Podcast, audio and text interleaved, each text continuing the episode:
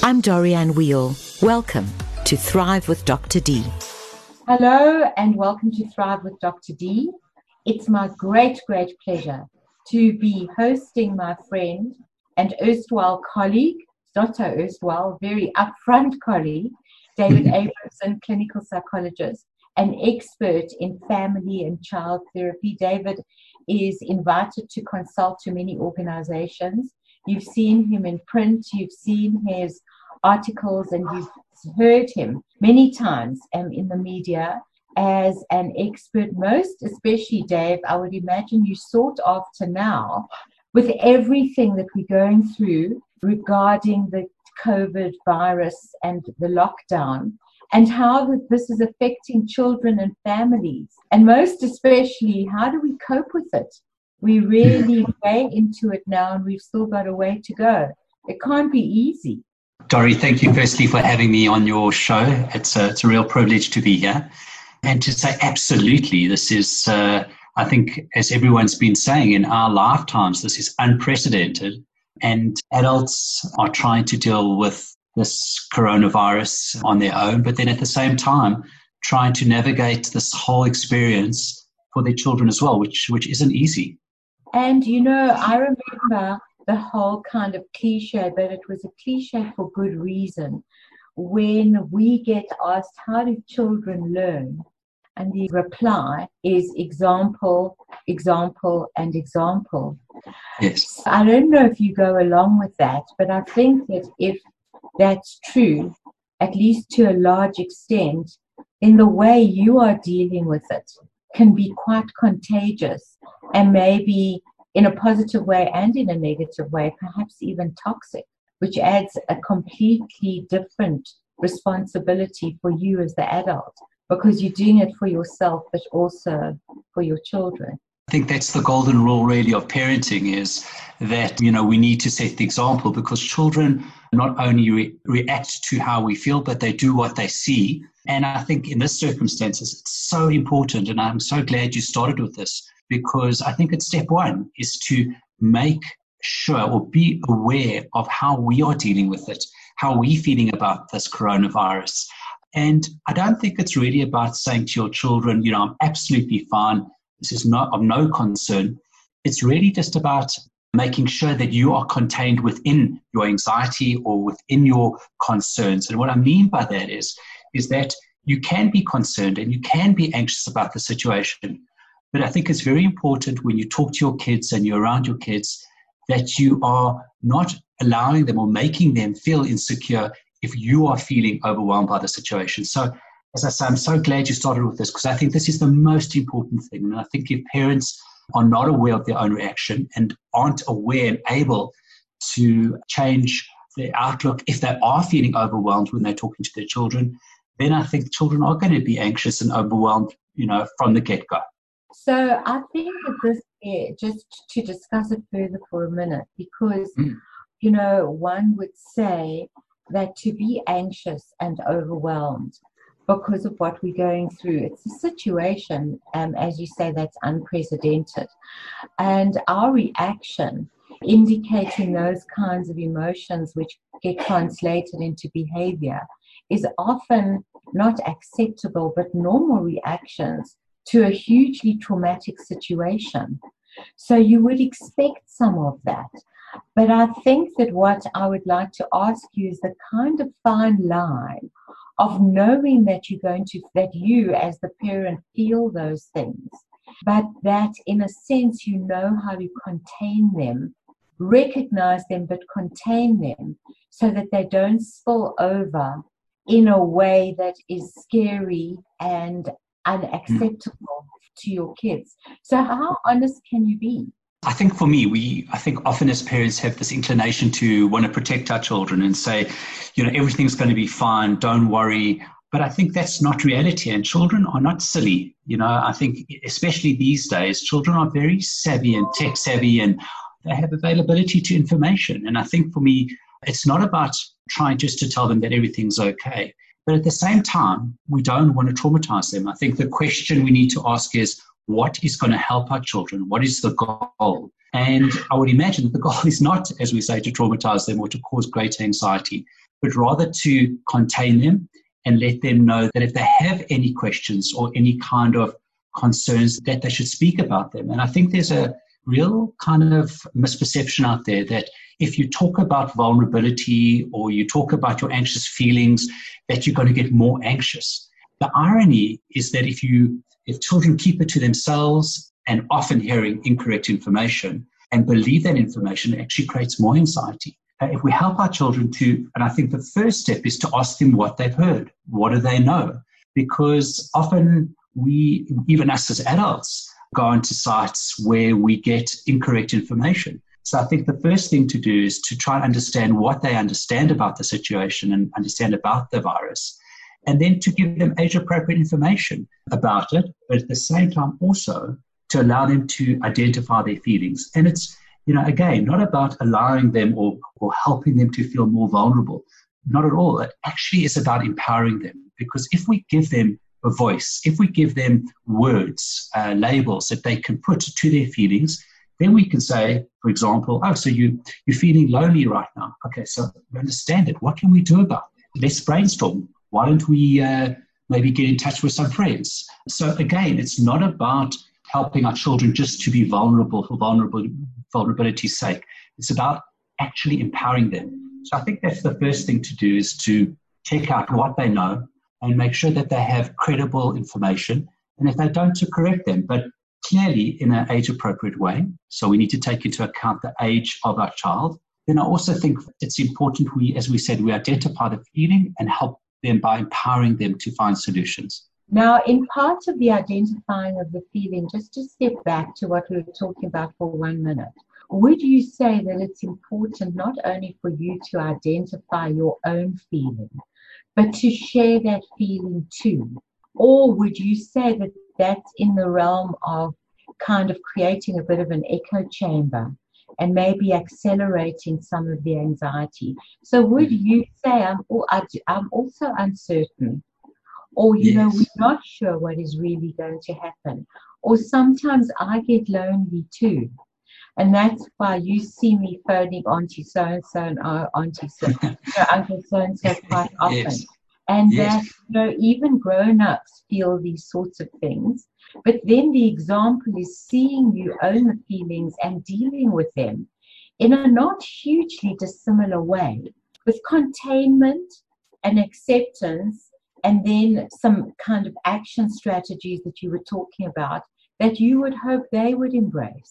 Absolutely, Dori, spot on. I think really most children are very intuitive, and especially when it comes to their caregivers, if it's their mom or their dad or caregiver, they often are very in tune to their emotion. And I think if you say to your child that you're feeling absolutely fine, absolutely perfect, and really you're not, I think, again, that's very disconcerting. It creates a lot of insecurity for the child, you know. And what you say to the child in that moment is that it's not okay to be anxious or to be uncertain. Exactly. Your actions are going to say, my mom has to tell me something, but she's clearly feeling something else. And then it causes the confusion, and they don't know whether to listen to their, what they're picking up very strongly, intuitively, or to the words that they're saying. So I think that you're saying you need to be honest but contained, and your own honesty about and authenticity about how you're feeling will also help you with your feelings in the same way as you're hoping it's going to affect your children. Yes. If you name it, you can tame it. And that's true for both of you. Sometimes people are more like, if you feel it, you can heal it. Okay, we can go on with that. Then you're saying, okay, that's not enough to just feel it. You're not going to leave the kids with those feelings of vulnerability. You're going to explain to them what it's about, and then offer them some kind of strategies and action steps enabling them to deal with the feelings. So how would you, because some parents are saying, yes, they know that they have to, but they don't know what to say. Do you talk about a little green coho that you can't see? Where is it? Why is it so powerful? Let's say we were talking to maybe an 8-year-old, Dave.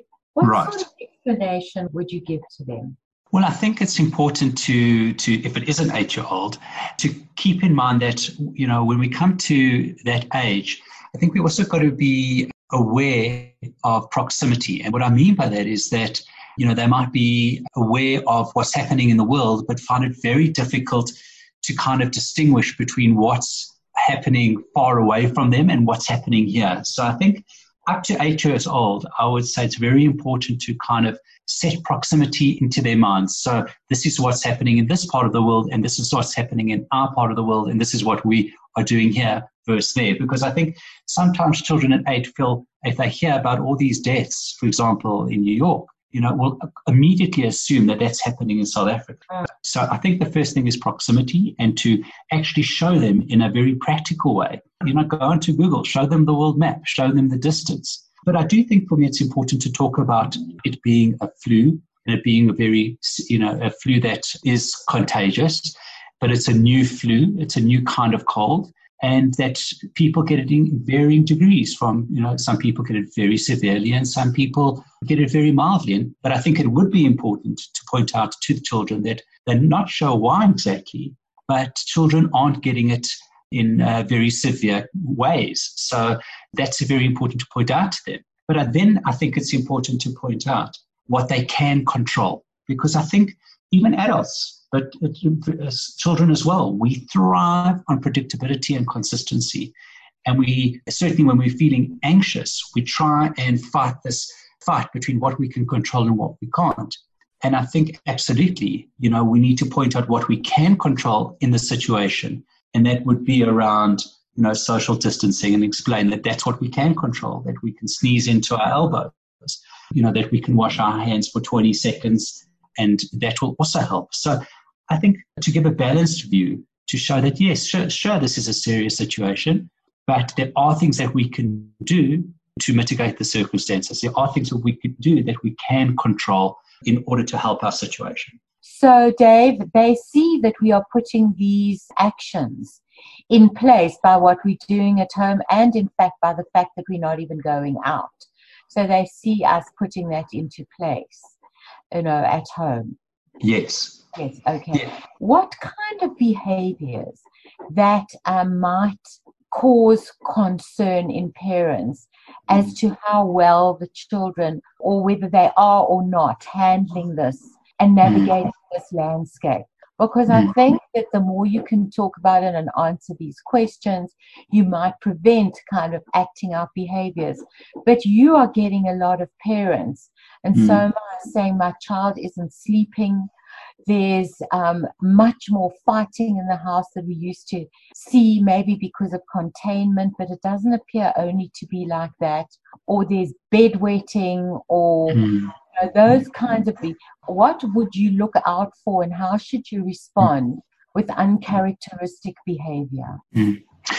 I think it's important to say that this is, you know, an unusual situation, and it would be normal to expect, just like with adults, that we would see some anxiety in our children, and we would see some kind of irritability in our children.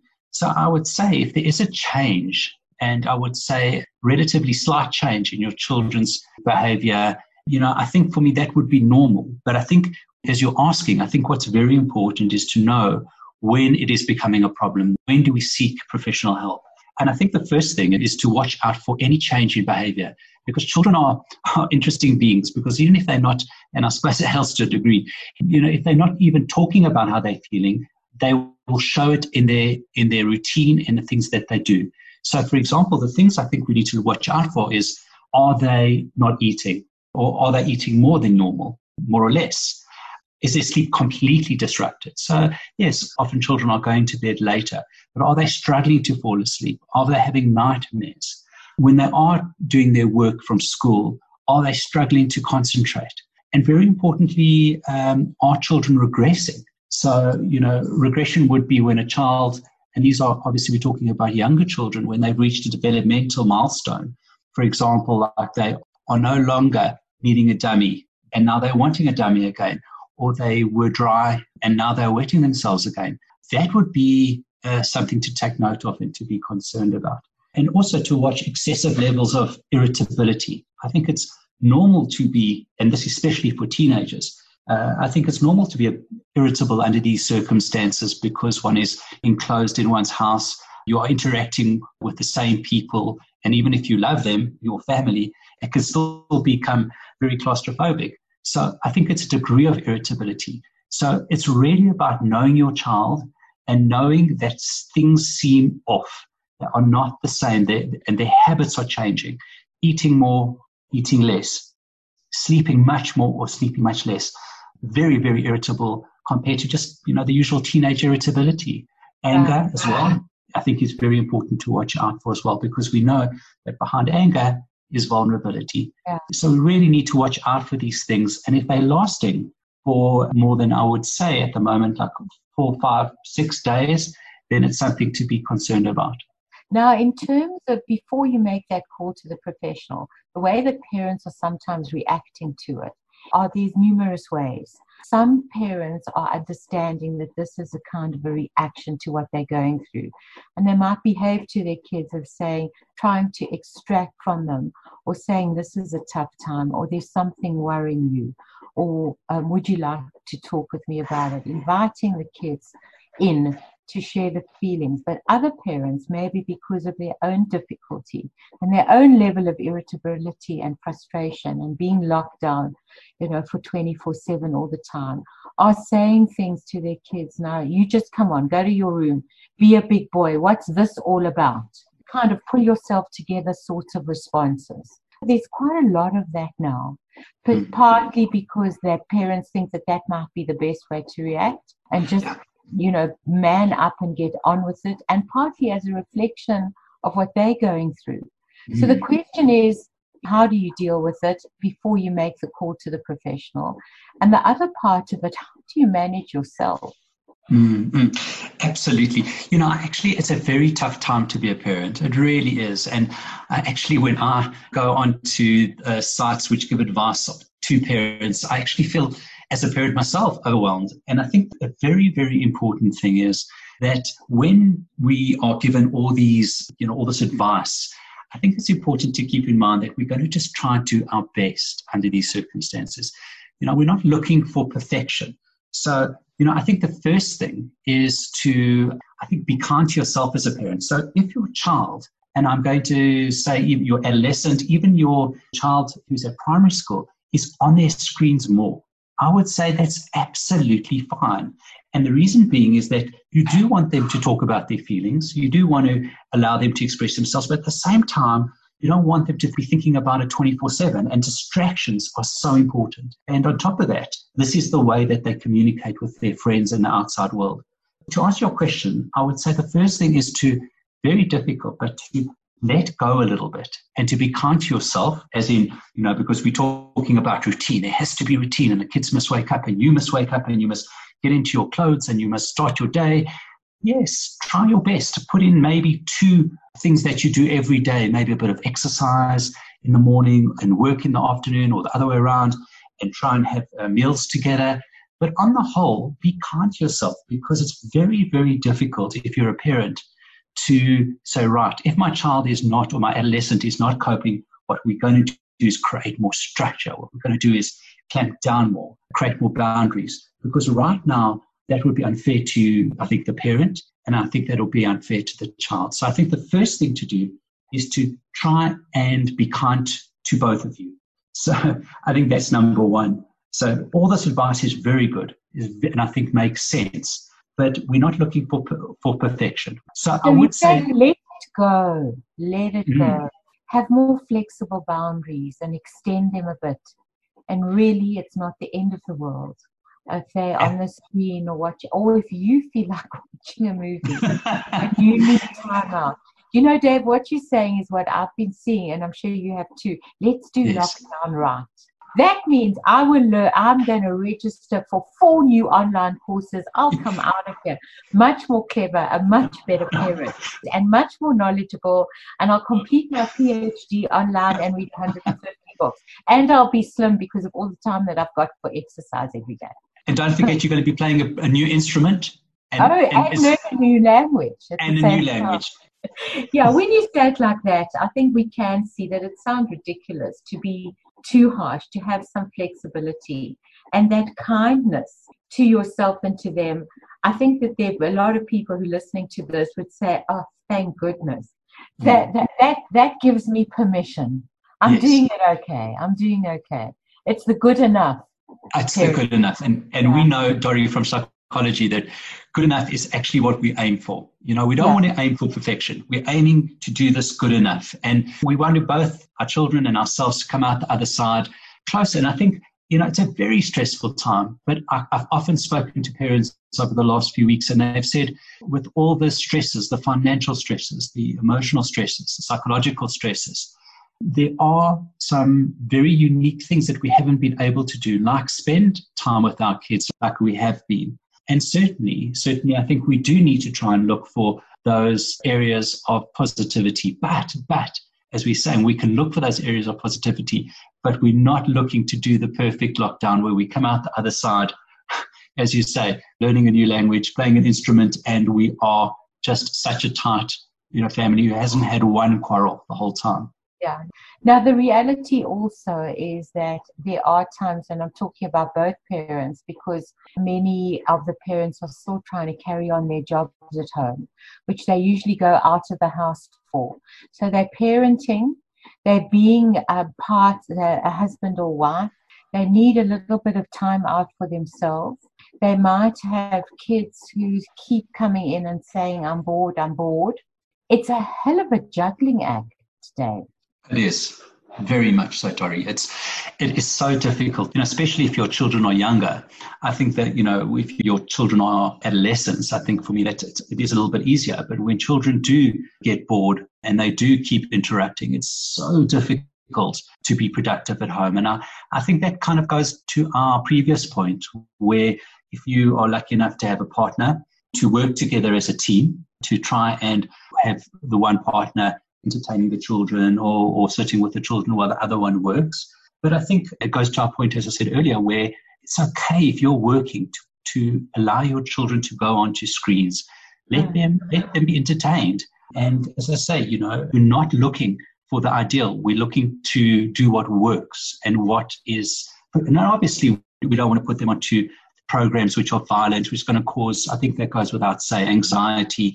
But certainly allow them to go onto screens where they're communicating with friends and family, and where they can have fun as well. And it's amazing, you know, what is out there to entertain our children with. So allow yourself, if you need to work, to entertain your children in the easiest way possible. So, Dave, you mentioned about task negotiation between the parents during this time, because they need to relieve each other. What about involving the children in making a contribution in the family, to assign tasks to them and let them feel the kind of joy of contribution? It's such a wonderful point you're making, because in South Africa, our children, because of our circumstances here, often aren't, under normal circumstances, empowered to do things around the house which they really should be learning. And we talk about a real education.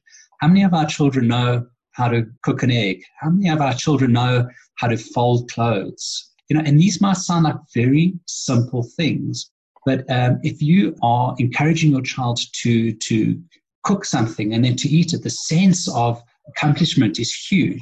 And I think these are the kind of things that not only, as you're saying, helps out the family, but at the same time will empower the child.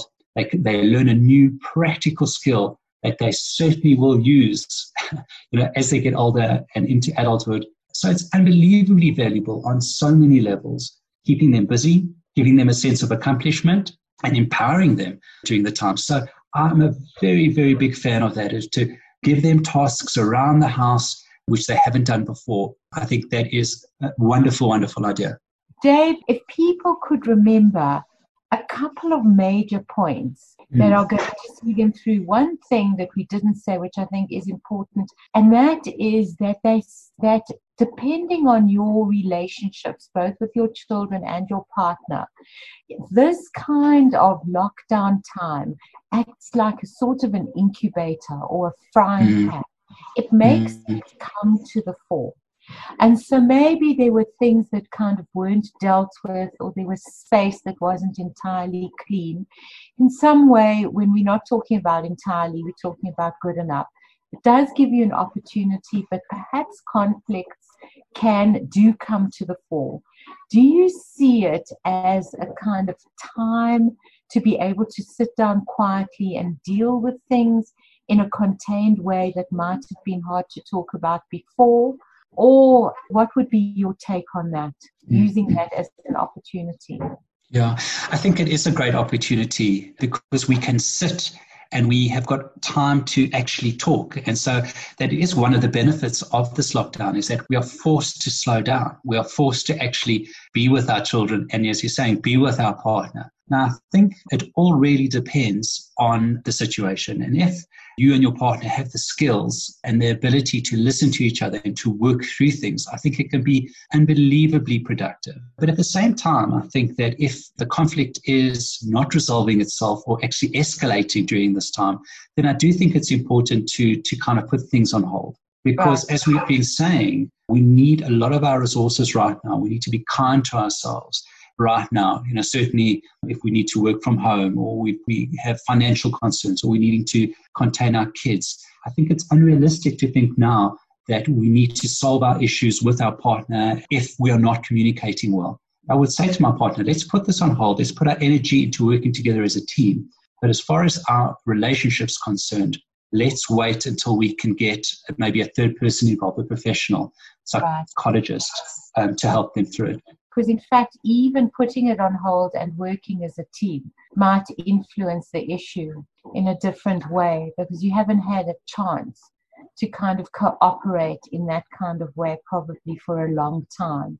So it might even, you know, do something. Seeing that commitment to a common outcome during this time. Absolutely, like the cart before the horse. And maybe for some couples, it is about starting with just being together and helping each other out, which then leads to better communication. So absolutely. Sure.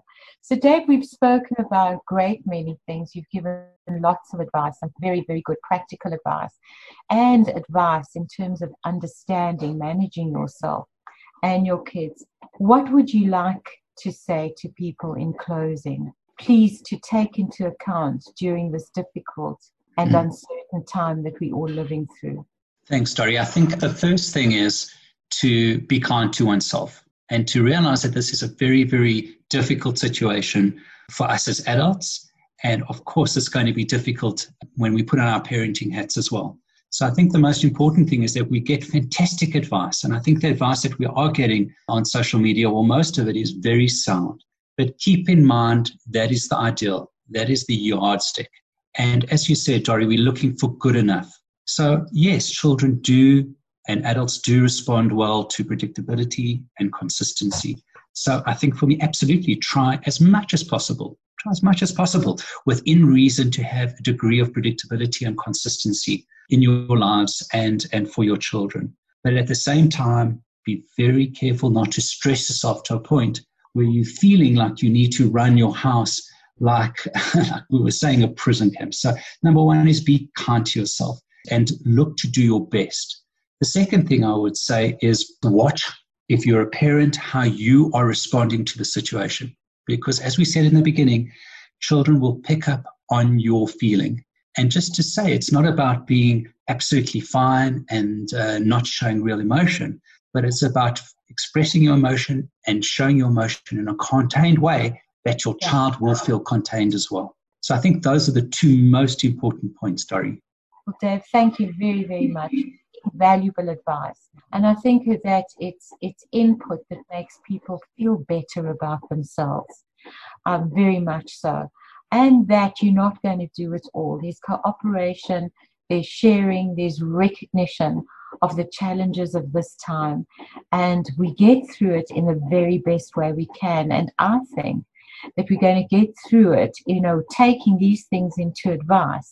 We no one is saying thank you for this amazing learning opportunity, but there might be some really good effects to do with connection and understanding and cooperation that we can take with us going forward as well.